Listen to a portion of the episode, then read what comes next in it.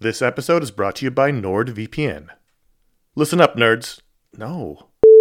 Good evening, Mister and Missus America, from border to border and coast to coast and all the ships at sea. What? Hello, friends. Do you have a computer? Of course you do, because it's not nineteen eighty-seven. Hell, you're listening to this on some kind of computer right now. But do you have a V P N? Oh, what's a V P N, you ask? Well, my friend, a V P N is a virtual private network and it offers two key benefits: enhanced privacy and security online. But V P Ns do a lot more than that. V P Ns shield your I P address, change your browsing location, and make online life easier.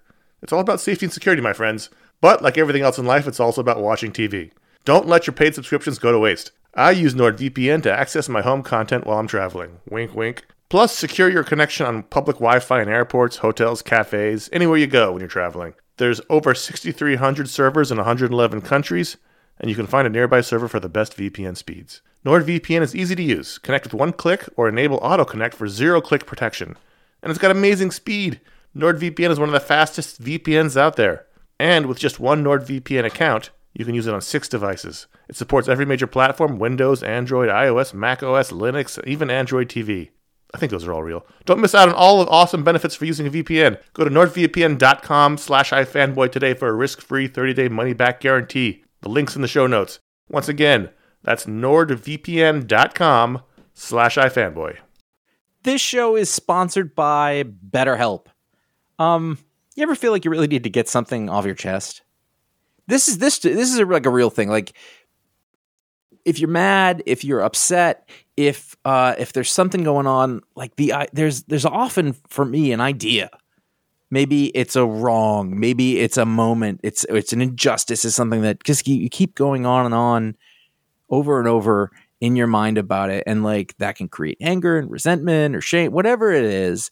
And very often, I have found I am not a therapist. I have found that when you let it out, when you give it voice, when you say it out loud, um, sometimes it makes you feel better because you, you've expressed it. And sometimes it makes you realize, like, oh, this is not a big deal, but I've, it's been stuck in my head. So you give voice to those things, um, and it can make you feel a lot better. And shock of all shocks, therapy is one of those things that can help you do that. It can help you be able to say those things in a place where you don't need to worry about the repercussions of it, work your way through it, uh, figure out coping skills, how to get around it, you know, find, find ways to deal with that stuff instead of letting it fester.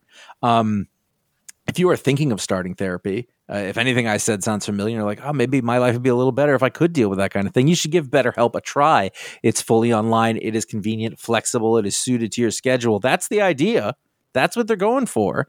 Um, you can fill out a brief questionnaire to get matched with a licensed therapist. That's a big deal. You can switch therapists at any time for no additional charge. That that personal connection, I believe, to be super important. Again, I'm not a professional. Uh, get it off your chest with BetterHelp. Visit BetterHelp.com slash iFanboy today. You get ten percent off your first month. That is BetterHelp, H-E-L-P dot com slash iFanboy. You're listening to Goodfellas Minute thirty-two.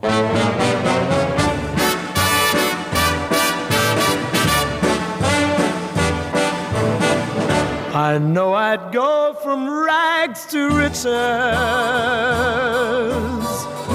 if you would only say... Hello, and welcome to Goodfellas Minute, the only podcast that analyzes the Martin Scorsese picture Goodfellas one steamy, attractive minute at a time. I'm Ron Richards, and I'm here with Josh Flanagan. Bing, pow, bing. And joining us, we couldn't be more excited to have the esteemed podcaster Jeff Cannata here of Slash Film, We Have Concerns, D L C, and uh, a wonderful Italian background. How you doing, Jeff? I'm doing great. Happy to be back, guys. Excellent. So uh, this minute picks up where we left off yesterday, where Henry turns on the charm and Karen switches to being a little coy, yeah. and uh, the minute ends with a hidden bouncer. So uh, there you go. Uh, so this starts off by uh, Henry has turned on the charm, and now Karen is uh, she's quickly moved into flirt mode. Right here, this is one of one of my favorite parts of Liotta's voiceover. The yeah. when he the way that he reads, she looked good. Like yeah. It's one of the best line readings on the whole thing. Like, and I, I hear it in my head. It's it's one of those things that it's kind of like music. Like, it gets stuck in my head like a lyric, which will happen with, like, there's certain lines in this movie like that. Tarantino movies do that to me too. But it's one of those, like, he just he just did it really well, and I always I always like that. Yeah, I would love to know the story of just the the V O recording of this mm-hmm. film, because I bet the directing of that is is just as interesting as any of the visual stuff that you see in the movie. Yeah, and we, we touched on that a little in the, in the beginning of the movie when we first started with the V O, where we're like wondering, is it just Liotta and Scorsese in a yeah. audio studio? Like how, you know, because it's great. I mean, it's it's some of the best V O ever. You know? It really is. Yeah, it yeah. does. It feels like a guy just having a conversation. It does. There's some movies that use V O where it really do, it really feels staccato and kind of forced, mm-hmm. and this movie never never is in that place, and that's. Yeah. It's really it's not a, easy to pull off. It's a ton of exposition that doesn't feel like it.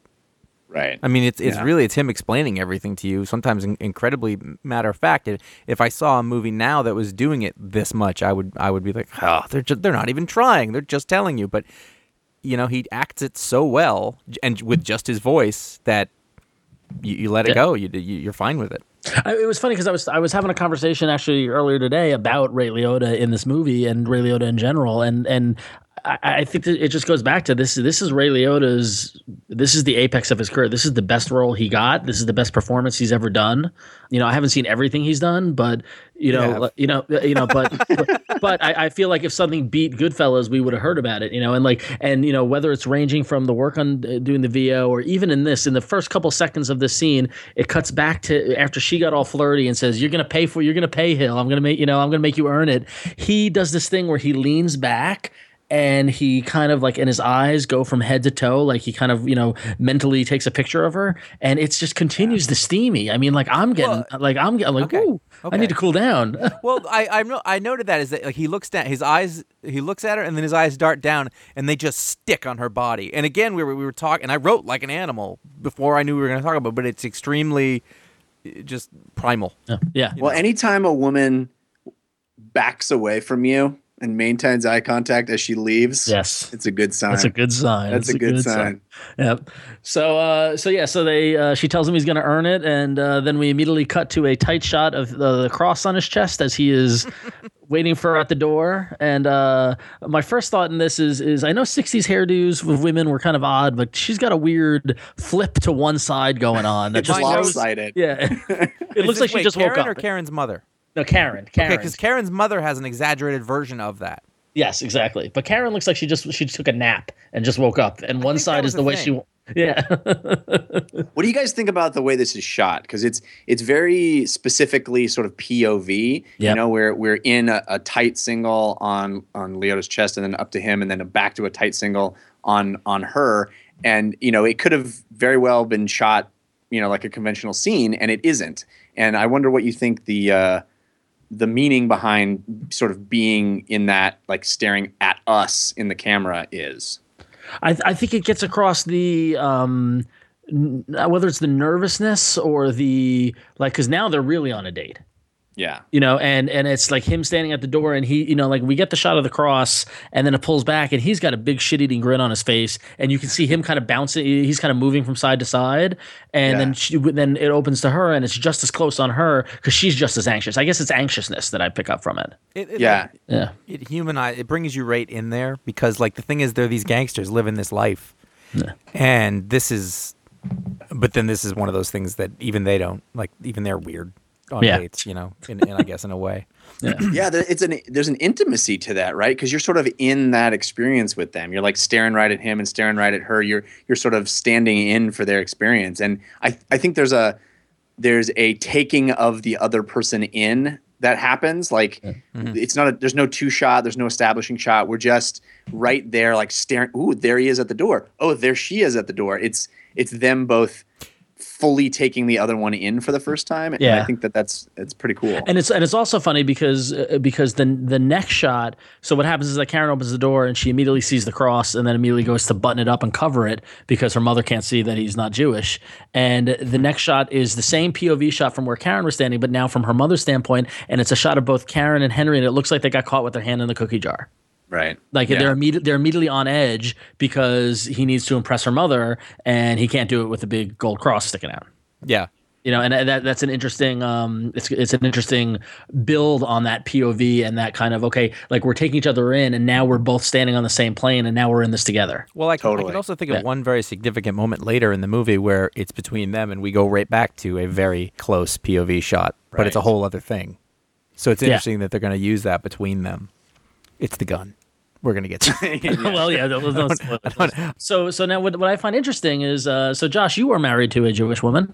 What? Yes, uh, I am. And and uh, obviously the line, just the good half, uh, I apply to my children quite often. my, my so that was so so, so you disarm them with humor. Yeah. yeah. I do have to admit that uh, the the woman playing Karen's mother, who I don't have her name handy, I'm going to look it up, is really like costuming everything down to a T. Is a Long Island Jewish mother. She's the most unsettling woman in the history of media. She makes me feel so un. Maybe I'm talking about my anyway. So no, I've always thought that. Like she's just she's just so anxious and like she just looks like like a like she looks like a bird and she thinks you're about to steal her seeds. Yep. So like she's gonna like reach out and grab it, but she can't. And she's afraid to. So so she's uh, Karen's mother is played by Suzanne Shepherd, who you might recognize from uh, she was in Requiem for a Dream. Curious yeah. enough, uh, the modern remake of Lolita, as well as Jacob's Ladder, and oh, big surprise, Law and Order and The Sopranos. Yeah, she was Carmela's mother. Uh, yes, yes, yes, she was. Yeah, um, yeah. yeah. Now here's oh, right, here's a question. Yeah. Um, as we know, Karen and Henry's uh, relationship progresses. Do they ever? Did we ever find out? Did the parents ever find out that he's not half Jewish?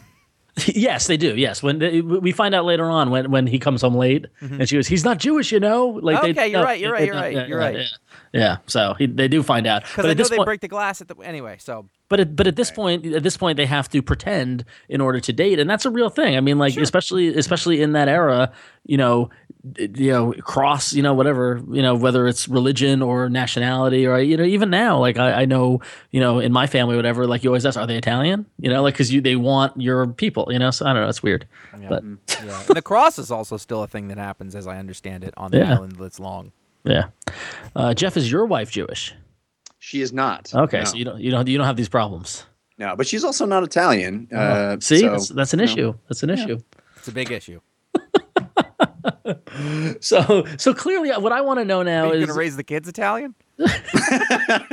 Well, yeah, we're gonna we're gonna you know take uh, m- weekly pasta, yeah. and uh, we'll uh, you know do so what we can. So, so what I want to know though is where they went on this date because the next scene we get is not this date. Right, right. This is a di- they're dressed differently. She's, yeah, it's she's like dressed quite teacherly on this first date. Yeah, yeah. Like, did they just go to the diner, or where? I would like to know where the true first date they went to. But no, yeah. but really, we get to the, the, the action, and as they arrive at the Copacabana in, in, in Manhattan. Yeah, this is the minute before the minute. That this yeah. is the this is the beginning. This is the beginning of the shot. Yeah, that I mean, cut the shot yeah. on that music. Yeah, is one of the most perfect things ever. Well, the music is perfect as well it, too. No, it is totally. But they found a song that started with a, a staccato guitar strum, so they cut yeah. Thelma Thelma Schoonmacher again. Schoonmacher? I should really know that. Yeah. Uh, greatest editor ever. Like it's just so. Just watching it now, it's just so perfect, and that sound is so perfect, and it's it's so crisp, and it just starts everything up as we move. You know, the song is on, yeah. the scene is on, everything is going, and you are. You know, if you're a fan of this this this film, you are right there. You're you yeah. know you're you're ready to move into that. There's other musical motifs that they do throughout this movie, but this is really one of those big ones. So, so speaking of the song, uh, this is this is a moment I've been waiting for the whole movie. Uh, so this this song is uh, the song "Then He Kissed Me" by The Crystals, and you might have uh, those movie buffs of the, you might recognize this movie. Do you remember another movie that used this song uh, just a couple of years before Goodfellas came out? No, hmm. It was Adventures in Babysitting. Oh, you yeah. remember in the very beginning when she's getting ready for the date? Yeah, yeah. So yeah, that's but, right. But yeah, but so it was released in July nineteen sixty-three. I'm sure that's what Scorsese is referencing here. Sure, yeah, of course. Adventures yeah. in Babysitting. He's very filmic like that. yeah. He likes to make sure that he name checks other great movies in cinema. So yeah. yeah. yeah. So, um, so yeah, so it, it came out in July of nineteen sixty-three. Uh, the Crystals were a uh, girls' vocal group that was formed in New York City in nineteen sixty-one. Um, the song was written by Phil Spector, Ellie Greenwich, and Jeff Barry, and was produced by Phil Spector, who was, you know, the famous record producer before he became a murderer. And the the Crystals were one of the girl groups that he. Yeah. That, more of a second career, really. Yeah, he just it's yeah, it's it's in the twilight of his career. What did um, you used to do before you were a murderer? oh, I, I I was actually an enormously successful record producer. I pioneered the wall of sound yeah, before exactly. I became a killer. no, you know, I just felt like I needed to switch things up. Yeah. There was Phil Spector, who was the wall of sound guy, and then a killer. There yep. was Pete the Killer. who taught Phil Spector how to be a killer.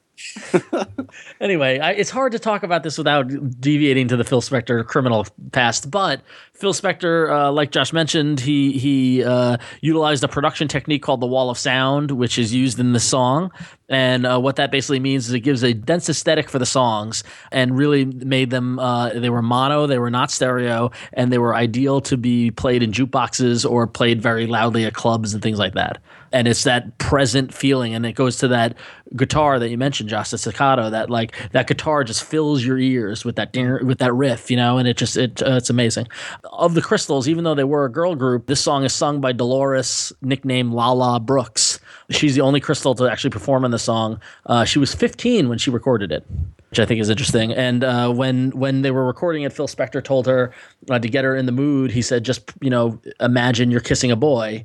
And she had not kissed the boy yet at that point, and she was wow. offended by the notion that she would kiss a boy. So and, and so it's kind that's of interesting. That, yeah, that's how young she was. Yeah, he flew her out from New York to L A to record this at fifteen. The song reached number six on the charts in the U S and number two on the charts in the U K, and uh, it is ranked number four hundred ninety-three on Rolling Stone's list of top five hundred songs ever. And converse, wow. conversely, it is ranked number eighteen on Pitchfork's list of the top two hundred songs ever. Now that's so impressive. eighteen? eighteen. That is high. Well, it's wow. Pitch, it's Pitchfork. They're they're they're often high. So that's, that's you know for them, I'm gonna go. That's impressive. Yeah, yeah. Uh, and, I love this song. I think it's it's a charming, fun, and also kind of hits you in the gut. Like it, it's somebody talking about that beautiful moment, you know, that we have all experienced. That. I, I do think it's a great song. I don't know about eighteenth best song ever, but yeah. it's uh, it's a great song. Well, I, I'm a I'm a big big fan of Phil of the, the output of Phil Spector and the girl groups of the early sixties. Um, not the murder, um, and you know this along with, with Darlene Love and the Ronettes and all that sort of stuff. It was just a sound that is just was so amazing. And you're right. I mean this. Illustrates what is going on. It's the innocence of this date and this, you know, kind of uh, this couple falling in love, and it carries this. I think, you know, we're we're going to. I assume in the next three minutes we're going to talk about the Steadicam shot and how important it is. But I think it's it's without the music, it's it's way less impactful. Agreed, one hundred percent. I also yeah. love the drums on it. Oh, the drums are amazing. The dr- the drum- I mean, Phil, Phil Spector drums in general are yeah, they're yeah. great. I mean, what. As bad as Phil Spector's murdering is, his drums right. are that good. Right. If that. So you're saying drums are the anti-murder. I mean, in a way. I'm just saying, yeah. like, if you're going to have a scale of things, you know, like how bad something is, like, it's equal on how good that thing is in a completely unrelated category. From one to cold-blooded murder, these drums are a cold-blooded murder. Oh, they're, they're a stone-cold whodunit. They totally are. So I have a question here. Yes. Are we done with the song? Wait. Yeah, we're done okay, with the song. Okay, and the song will carry us through. Now, has Karen never heard of a valet? Because I know that she belongs to a country club, and she's completely bumfuzzled. Are you just going to leave your car there? No, but that's what? the thing. It's not a. But it's not a valet. It's just a dude across the street who he's paying twenty bucks to watch his car. It's Henry. Yeah. Or it's like it's what Henry did when he was younger. Yeah, then. Exactly. Yeah. Okay. Right, all right. Exactly. Another good example. My God, yeah. you really are Italian. uh, my- You know, I'm a, I'm I'm also an actor uh, when I get the chance, and yeah. so uh, whenever I see this scene, I can't help but think about the numerous uh, extras and people that are all outside the building. Yep. And they start the take, and they go inside the building, and then all those people just have to wait for. You know, they they did a milling, some milling about, and then the whole production team goes inside the building, and they just for an indeterminate outside. indeterminate number of uh, number of minutes. They're just all right, we we walked a, a little bit outside, but now we're no longer in the shot, and the shot is all indoors now.